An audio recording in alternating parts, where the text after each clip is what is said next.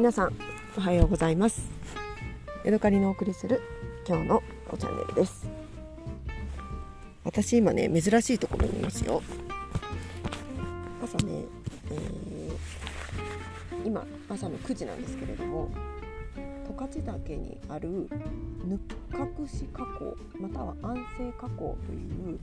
えー、蒸気の、ね、吹き出している火口の辺にいます。4月にねあの知床に行った時に硫黄山というあの硫黄の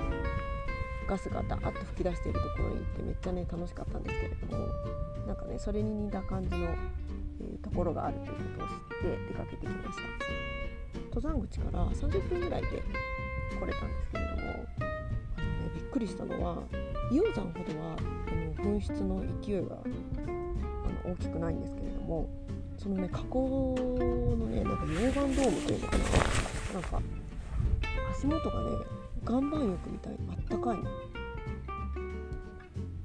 でねところどころにその硫黄のガスみたいなのを吹き出してるところがあってあのー、その周りのね岩盤がね本当に40度ぐらいのね超気持ちいい温度でぬっくぬくなんですよ。私昨日の夜ねあの車で寝たらめっちゃ寒かったのであここで寝ればよかったって思ったぐらいですね。そんなことしていいのか分かんないけ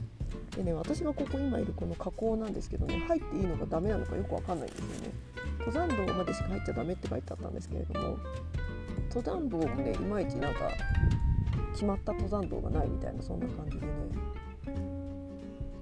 なんか入ってダメなのかもしれないけどあまりにも気持ちよすぎて今ね30分ぐらいこのあの岩の上でね、あのー、寝っ転がってました。この上に寝っ転がってるとなんかオンドルとかなんかそういうののね気持ちよさっていうのがねすごくね分かって体感できるというかね床がぬくぬくなのって最高にいい気持ちだなと思いました。電気毛布の上に、ね、寝てるような。でもそれよりもずっとね自然の風を感じて自然のこう恵みであったまっているのでねすっごいなんかね贅沢な気持ちになりますね。ただね周りは硫黄臭いからこの硫黄のやつを嗅ぎ続けるとねやっぱ良くないんじゃないかなと思ってねちょっとそこが心配です。あーすっごいいい気持ちだった。今30分ぐらいもう40分ぐらいかなゴロゴロしてたんだけどいつまででもいられるっていう感じですね。いやでも今日はねもう一回、あのー、朝吉ホルモンという旭川のねホルモンのお店11時からやってるのでそこでねちょっと早めのランチというか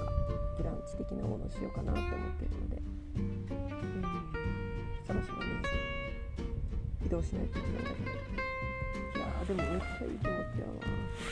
もうこのちょうどいいこの人間にちょうどいい温度がの床がある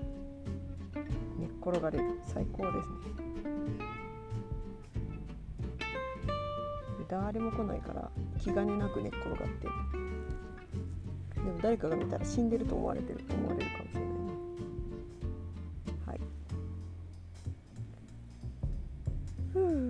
まだもうしばらく時間が許さずここにいたいなーって思うんだけど今9時4分もう15分ぐらいあと寝っ転がってからおいとめしようかなと思います。はい今日はここまでです。また次回お会いしましょう。さようなら。